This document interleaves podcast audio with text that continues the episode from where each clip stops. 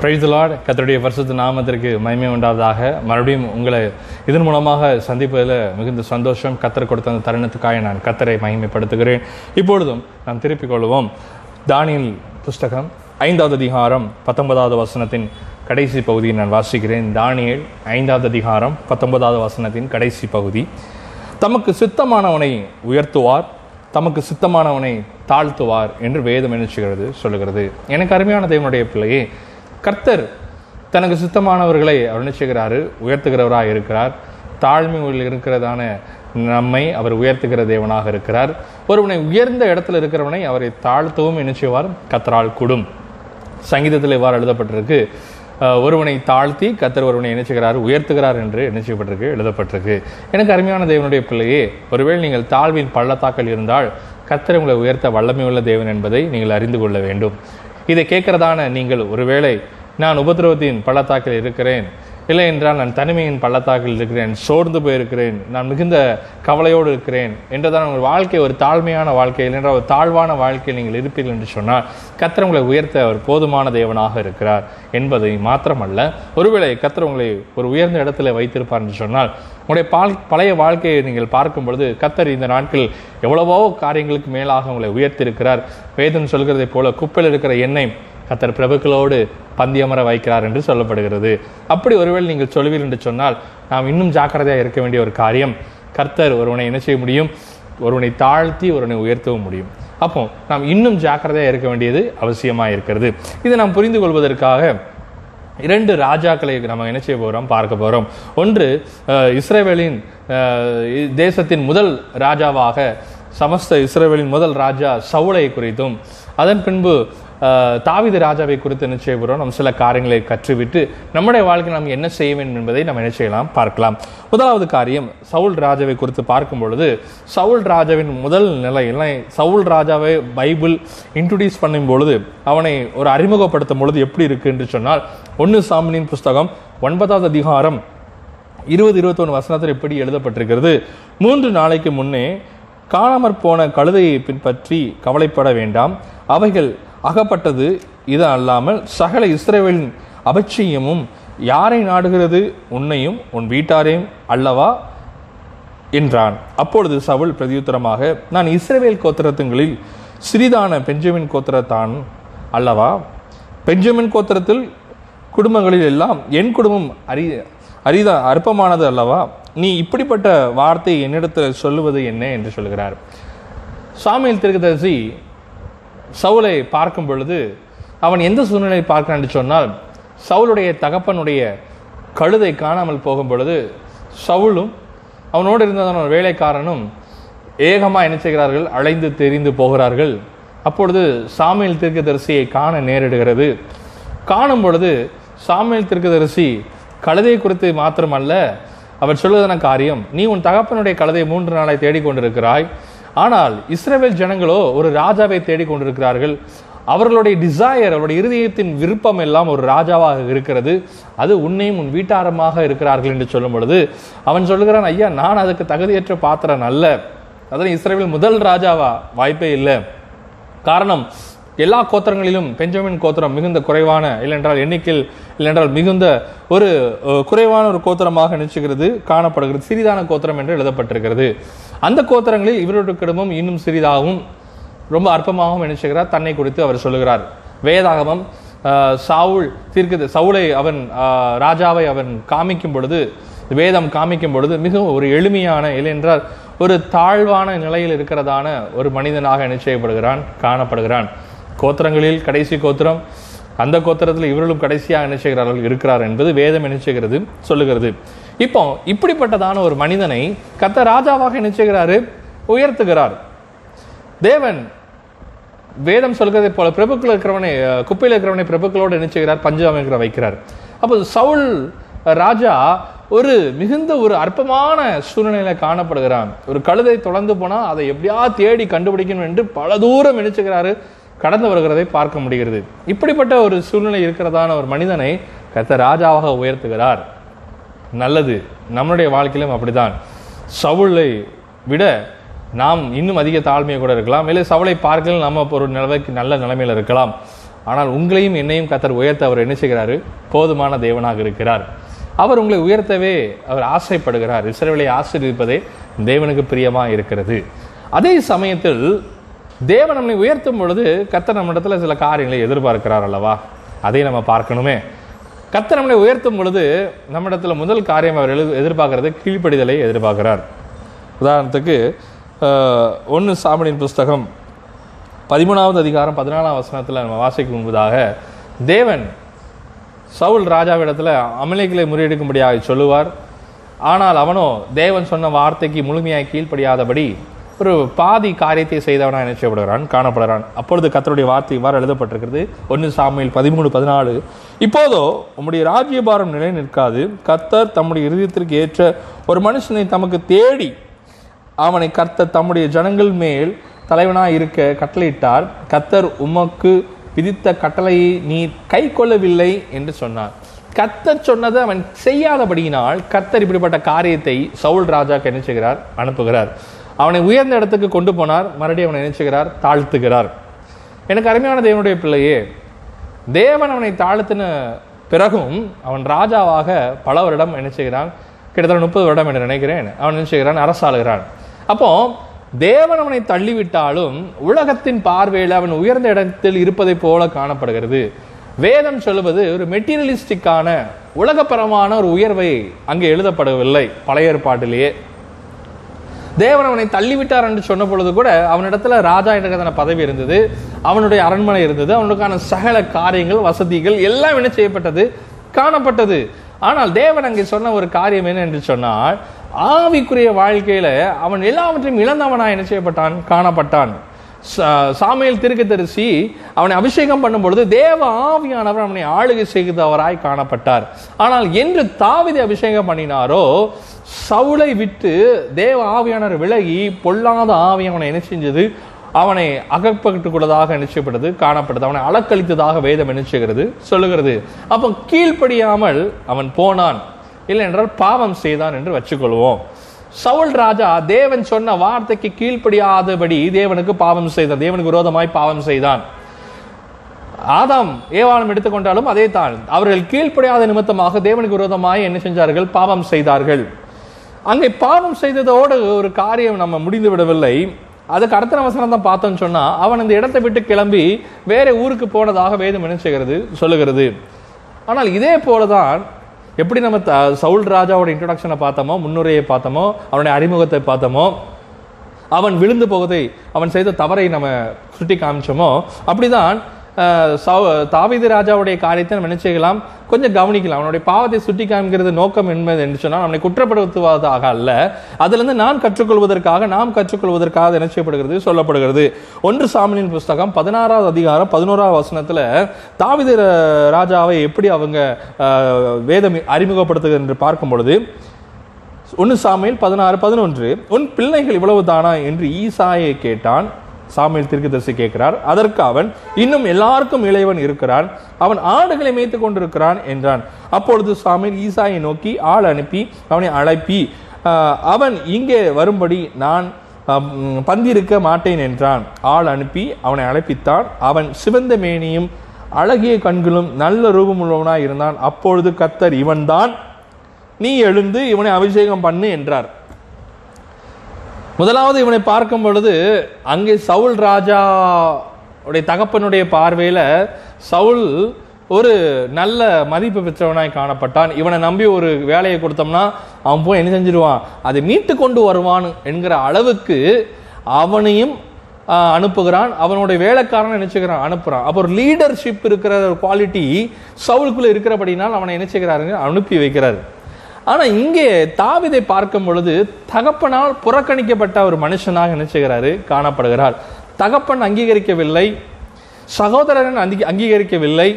ஆனால் கர்த்தர் அவனை அங்கீகரித்தார். வேதம் அவனை இன்ட்ரோடியூஸ் பண்ணும் பொழுது அவனை அறிமுகப்படுத்தும் பொழுது அவன் அவனுடைய எக்ஸ்டர்னல் அப்பியரன்ஸ் கூட அது என்ன செய்கிறது? சொல்லுகிறது. அவன் சிவந்த மேனியும் அழகிய கண்களும் நல்ல தோற்றமுடையவனா என்ன செய்யப்பட்டான்? காணப்பட்டான். இது தேவனுடைய பார்வையிலிருந்து பார்க்கப்படுகிறது. அழலுயா பாருங்க கத்தர் உங்களையும் அப்படிதான் பார்க்கிறார். கத்தர் உங்களை அருமையாக பார்க்கிறார். அவருடைய கண்களில் நீங்கள் ரூபவதியாக கத்தர் பார்க்கிறார். உங்களின் பழுதொன்றும் இல்லை என்று கத்தர் நினைச்சுகிறார் பார்க்கிறார். காரணம் என்ன?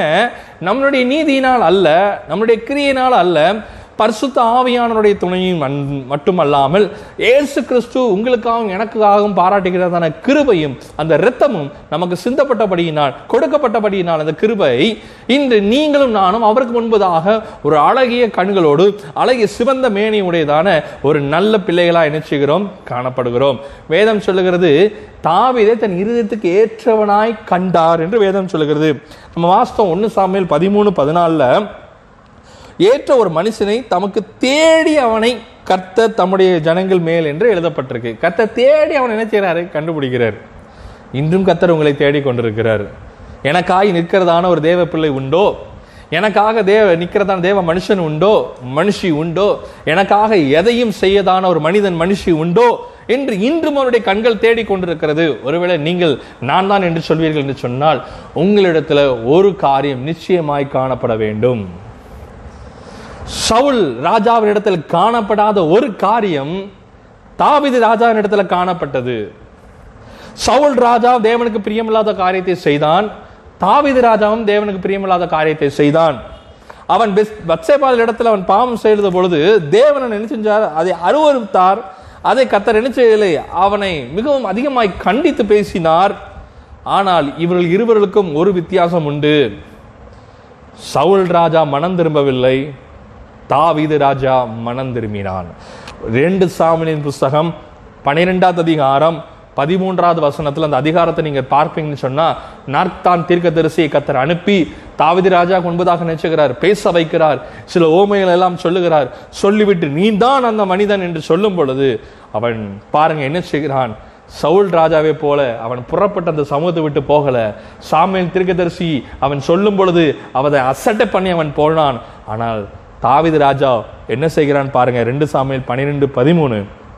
அப்பொழுது தாவிது நாத்தானிடத்தில் நான் கத்தருக்கு விரோதமாய் பாவம் செய்தேன் என்றான். நாத்தான் தாவிதை நோக்கி நீ சகா சாகாதபடிக்கு கத்தர் உன் பாவம் நீங்க செய்தார். Hallelujah when there is repentance மனம் திரும்புதல் இருக்கும் பொழுது கத்தர் உன்னை உயர்த்த அவர் போதுமானவராக இருக்கிறார். நீங்கள் சொல்லலாம் நான் தாழ்வுல இருக்கிறேன். என்னுடைய வாழ்க்கை மிக நெருக்கமாக இருக்கிறது. கத்தரனை உயர்த்த மாட்டார் என்று கேட்குறீங்களா உங்களிடத்துல கத்தர் கேட்குற ஒரு காரியம் நீ மனம் திரும்பினாயா? கடைசியாக தேவ ஆவியானவர் உன்னிடத்தில் எப்பொழுது கடைசியாய் பேசி உன் இறுதியும் நொறுக்கப்பட்டு உன் இருதயத்தில் குத்தப்பட்டவனாய் நீ செய்ததன் அக்கிரமதமோ இல்லை உன்னிடத்தில் காணப்படுகிற பாவமோ மறைமுகமாய் செயல்பட்ட காரியமோ பரிசுத்த ஆவியினர் துக்கப்படுத்துகிற எந்த ஒரு விஷயமா இருந்தாலும் தேவ ஆவியினர் உன்னை சொல்லும் பொழுது உன்னால் மனம் திரும்ப முடிந்ததா? இல்லை என்றால் சாக்கு போக்கு சொல்லி கொண்டிருக்கிறோமா? எல்லாத்துக்கும் சாக்கு சொல்லலாம். இது இப்படிதான் அதனால இப்படி பலவீனங்கள் உண்டு உண்மைதான். No man is perfect except Christ ஆனால் அதே சமயத்தில் அதையே நாம் சொல்லாதபடி மேற்கொண்டு வருகிற நாம் காணப்படணும். தாவிது சாக்கு போக்கு சொல்லவில்லை. ஐயா இதனால தான் நான் பாவம் செஞ்சுட்டேன். இப்படி இருந்ததுனால தான் இப்படி ஆயிட்டேன்னு சொல்லவில்லை. ஐயோ நான் பாவம் செய்தேன். Accept your sin accept your failure உன்னுடைய பாவத்தையோ உன்னுடைய உன்னுடைய மீறுதலையோ உன்னுடைய தோல்வியோ முதலாவது நீ ஏற்றுக்கொள்ளு. தேவ ஆவினர் உன் இருதயத்தில் பேசுவார். தேவயானவன் பாவத்தை கண்டித்து உணர்த்துவார். வேதம் சொல்லுகிறது பரிசுத்த கண்டித்து உணர்த்துகிற பரிசுத்தாமியானவர் என்று கடைசியாக உன்னை கண்டித்து உணர்த்தினார்? சொல்ல முடியுமா? ஐயா நேற்று தானே எனக்கு கண்டித்து உணர்த்தினார் சொல்ல முடியுமா? இல்லை இன்னைக்கு உணர்த்தினார்ப்பா? பிரதர் என்ன இன்னைக்கு எனக்கு உணர்த்தினார் சொல்வீங்க அப்படின்னா நிச்சயமாய் சொல்கிறேன் பரிசுத்தாவினர் உங்களோடு கூட இடைப்பட்டு கொண்டிருக்கிறார். இல்லை அப்படிலாம் இல்லை. நான் பர்ஃபெக்டாக இருக்கிறேன். கடைசியாக ரொம்ப பல வருஷம் ஆயிடுச்சு அப்படின்னா உங்களை நீங்கள் ஆராய்ச்சி பண்ணிக்கொள்ளுங்கள் உங்களை நீங்கள் சரி செய்து கொள்ளுங்கள்.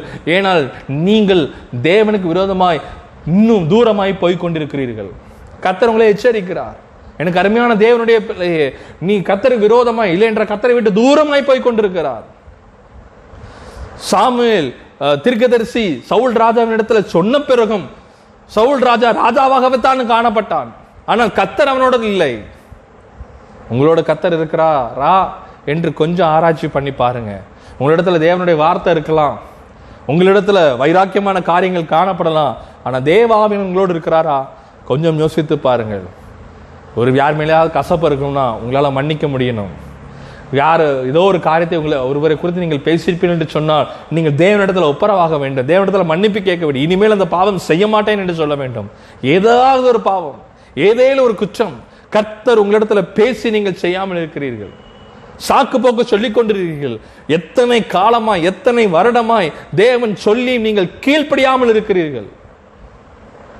தேவன் அதை அருவருக்கிறார். தாவிது ராஜனிடத்துல காணப்பட்ட ஒரு பெரிதான காரியம். ஆடு மேய்த்து கொண்டிருந்ததான கரவலாடுக்கு பின்பதாக போய் கொண்டிருந்ததான தாவிது ராஜாவை கர்த்தர் ராஜாவாக உயர்த்தினார். ஆடு மேய்த்த ஒரு மனுஷனை அவர் ராஜாவாக உயர்த்துறதுக்கு காரணம் என்ன? தேவனுக்கு இருதயத்துக்கு ஏற்றவனாய் காணப்பட்டான். ஐயா தேவனுக்கு இருதயத்துக்கு ஏற்றவனாய் காணப்பட்டாலும் அவன் விழுந்தான். விழுந்தவன் விழுந்தவனமா இல்லை.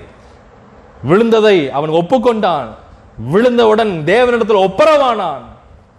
கத்தாவேனை மன்னியும் என்று சொன்னான் கத்தர்வனை மன்னித்தார். வேதம் சொல்லுகிறது நீ சாகாதபடி கத்தர் உன்னை மன்னித்தார் என்று வேதம் சொல்லுகிறது. தேவனிடத்தில் நீ மன்னிப்பு கேட்கும் பொழுது உன் மனந்திருபல் வரும் பொழுது ஒரு தெய்வீக சமாதானம் உண்டாகும். பரலோகத்தின் சமாதானம் உண்டாகும். அப்பொழுதுதான் உன் இருதயம் பரலோகத்தை காண ஆரம்பிக்கும். அதுவரை உலகத்தை நாம் பார்த்து கொண்டிருப்போம். நாம் சொல்லுவோம் தேவனுக்காய் நான் ஊழியம் செய்து கொண்டிருக்கிறேன். நான் தேவனுக்காய் இதெல்லாம் செய்து கொண்டிருக்கிறேன். நோ தேவன் ஆவியனர் உங்களை அவர் சொல்லாதவரை தேவ ஆவியானவர் உங்களை கண்டித்து உணர்த்தவில்லை என்று சொன்னால் நீங்கள் பரலோகத்துக்கு வேலை செய்யவில்லை என்று நீங்கள் அறிந்து கொள்ளுங்கள். தேவன் ஒவ்வொரு நாளும் புதிதாக்கி கொண்டே இருக்க வேண்டும். ஒவ்வொரு நாளும் கத்தர் புதிய கிருபையை நாம் தந்து கொண்டிருக்கிறார். தாவித ராஜா என்னைக்கு அந்த மனந்திருப்புகளுக்கு வந்தானோ அவன் இருதயம் அக்களிப்பினால் உண்டாச்சு. கத்தர் அவனை இன்னுமாய் உயர்த்தினார். அழலுயா சங்கீதம் முப்பத்தி ரெண்டாவது அதிகாரம் முழுதும் வாசித்தீங்கன்னா ஒரு அருமையான காரியம். மனம் திரும்புதலினால் வருகிற எல்லா சந்தோஷத்தையும் அங்கே காண முடியும். நான் குறிப்பாக ரெண்டு மூணு வசனங்களை நான் வாசிக்கிறேன். முதல் இரண்டு வசனத்தை வாசிக்கும் பொழுது சங்கீதம் முப்பத்தி ரெண்டு எவனுடைய மீறுதல்கள் மன்னிக்கப்பட்டதோ எவனுடைய பாவம் மூடப்பட்டதோ அவன் பாக்கியவான். யாருக்கு மன்னிக்கப்படும்? பாவத்தை அறிக்கெடுகிறவன் வாழ்வடைவான். அதை மறைக்கிறவனோ தேவனுடைய காரியத்தை அவன் பெற்றுக்கொள்ள முடியாது. அலலுயா பாவத்தை அவன் உணர்ந்து அவன் அறிக்கையிடும் பொழுது தேவன் அவனுக்கு மறுவாழ்வு தருகிறார். சமாதானத்தை தருகிறார். உன் மீது வைத்திருக்கிற திட்டத்தை அவர் செயல்படுத்த முடியும். இல்லையென்றால் திசாசனன் நீ வஞ்சித்து விடுவான். பார்ப்பதற்கு நீ தேவ சித்தத்தை செய்வதை போல காணப்படும். கத்தன் உன்னோடு இருக்கிறதை போல காணப்படலாம். வசனம் உனக்கு எல்லாம் ஏற்றதை போல வந்து கொண்டிருக்கலாம். ஆனால் நிச்சயமாய் சொல்லுகிறேன் நீங்கள் தேவனை விட்டு தூரமாய் போய் கொண்டிருக்கலாம். நீங்கள் உங்களே நீங்கள் ஆராய்ந்து பண்ணி பாருங்கள். கத்தரோடு நான் இணைந்து இருக்கிறேனா என்று என் இருதயம் கடைசியாக கத்தாவே நீ மன்னியும் என்று சொன்னது.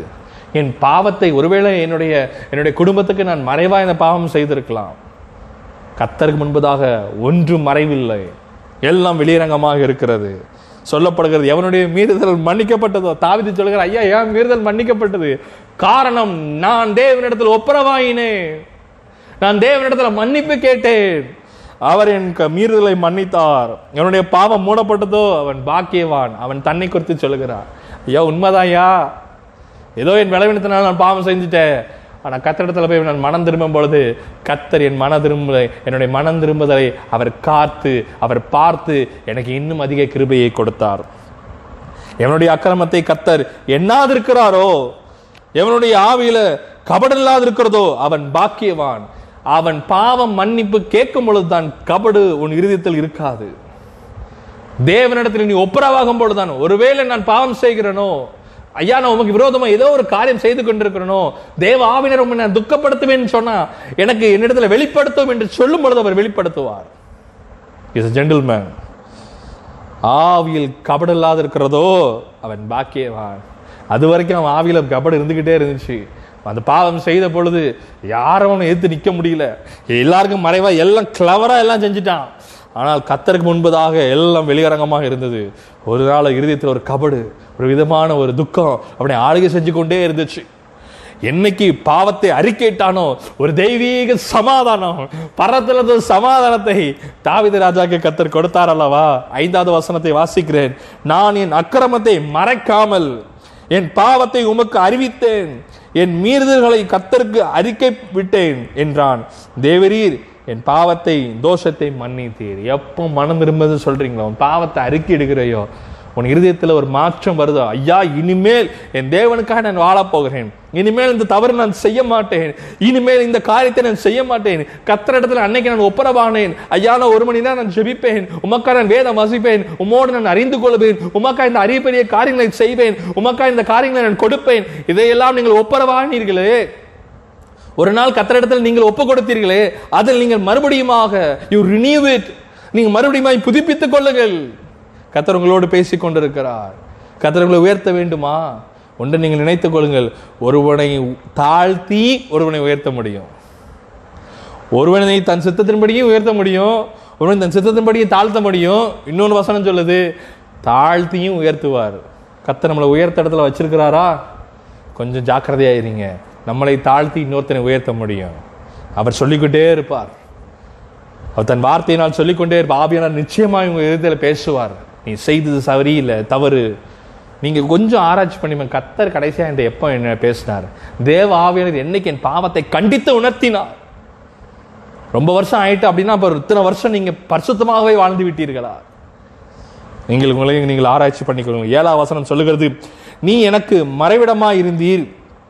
என்னை நீர் இக்கட்டுக்கு விளக்கி காத்து இரட்சணியம் பாடல்கள் என்னை சூழ கொள்ளும்படி செய்தீர்.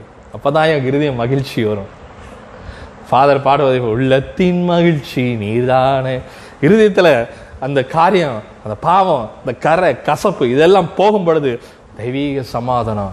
பிகாஸ் இதுதான் தேவனுக்கு உண்டான தேவன் உங்களில் வாசம் பண்ணுங்கிறதுக்கான ஏற்ற காரியமாய் இறுதியமாய் இருக்கிறது. எட்டாவது வசனம் ரொம்ப அருமையான வசனம் சொல்லப்படுகிறது பாருங்க. நான் உனக்கு போதித்து நீ நடக்க வேண்டிய வழியை உனக்கு காட்டுவேன். உண்மையில் என் கண்ணை வைத்து உனக்கு ஆலோசனை சொல்லுவேன். எப்பொழுது சொல்லுவார்? நீ மனம் திரும்பும் பொழுதுதான் சொல்லுவார். இத்தனை வருஷமா உன்னுடைய வாழ்க்கையை நீ மீனடைத்துக் கொண்டிருக்கிறாய். உன் இதயத்தில் கத்தர் பேசுவாராக. இன்று மனம் திரும்பு. இன்று தேவ ராஜ்யத்துக்கு நேராய் நடந்து கொள். நீங்கள் அநேக காரியங்களை நான் இதற்கு இப்படி நான் கத்தருக்கு செய்கிறேன் இதை நான் செய்கிறேன். கத்தர் உங்களிடத்தில் சொல்லி செய்கிறீர்களா? கொஞ்சம் ஆராய்ச்சி பண்ணி பாருங்க. ஒருவேளை ஒரு மாணவன் அவர் மருத்துவராக கடைசி பயிற்சியை எழுதி கொண்டிருக்கிறான்னு நினச்சிக்கிறோங்க அவருடைய இறுதி ஆண்டின் கடைசி பரீட்சை அவர் எழுதுகிறாருன்னு நினச்சிக்கிறோங்க அவருக்கு அதே நேரத்தில் வேற ஒரு துறையின் மேலே ஒரு ஆர்வம் இருக்குது அவர் டிசையர் இருக்குது ஒருவேளை ஒரு இன்ஃபர்மேஷன் டெக்னாலஜி குறித்து அவருக்கு ரொம்ப ஆசை இருக்குது அப்படின்னா அன்று இரவு அடுத்த நாள் எக்ஸாமுக்கு மெயின் எக்ஸாமுக்கு முன்னாடி அவர் இதை உட்காந்து படிக்கிறதுனால ஒரு பிரோஜனம் உண்டோ? இல்லை. அதனால அவர் அறிந்து கொள்ளலாம் உலகத்தின் காரியம். இன்ஃபர்மேஷன் டெக்னாலஜி குறித்து அறிந்து கொள்ளலாம். ஆனால் அவர் அதற்காக அழைக்கப்படவில்லை. நீங்கள் நானும் எதற்காக அழைக்கப்பட்டோமோ அந்த பந்தய பொருளை நோக்கி ஓட வேண்டும். நமக்கு நியமித்த ஓட்டத்தில் ஓட வேண்டும். மனம் திரும்பும் பொழுது நம்முடைய கண்கள் திறக்கும் எதிலை ஓடிக்கொண்டிருக்கிறோம் எதற்கு நேராய் ஓடிக்கொண்டிருக்கிறோம் யாருக்காய் ஓடிக்கொண்டிருக்கிறோம் என் சுய சித்தத்துக்காய் நான் ஓடிக்கொண்டிருக்கிறேனா இல்ல தேவன் சொல்லி நான் செய்து கொண்டிருக்கிறேனா? கத்தாவை என்னோடு பேசும் என்று சொல்லுங்க. கத்தர் உங்களோடு பேசுவா அவர் சொப்பனத்துல பேசுவார் தரிசனத்துல பேசுவார் வேத மொழியுமாய் பேசுவார் பாடல் மூலியமாய் பேசுவார். இப்பொழுதும் உங்களோட கூட பேசிக் கொண்டிருக்கிறார் விசுவாசித்தால் தேவனுடைய மகிமை காண்பீர்கள். ஒன்று நினைத்துக் கொள்ளுங்கள். நீங்கள் ஒருவேளை தாழ்வின் பள்ளத்தாக்கில் இருப்பீர்கள் சொன்னா கத்தர் உங்களை உயர்த்தக்கூடும். கத்தர் உங்களை உயர்த்தி வைத்திருக்கிறாரா? எவனையும் தாழ்த்தக்கூடும். மனம் திரும்புங்கள். கத்தர் உங்களை ஆசீர்வதிக்கிறார். உங்களை கொண்டு அநேகரை கத்தர் ஆசீர்வதிக்க போகிறார். தேவராஜ்யம் உங்கள் மூலமாக கெட்டப்பட்டு கொண்டிருக்கிறது. கத்தர் உங்களை ஆசீர்வதிப்பாராக.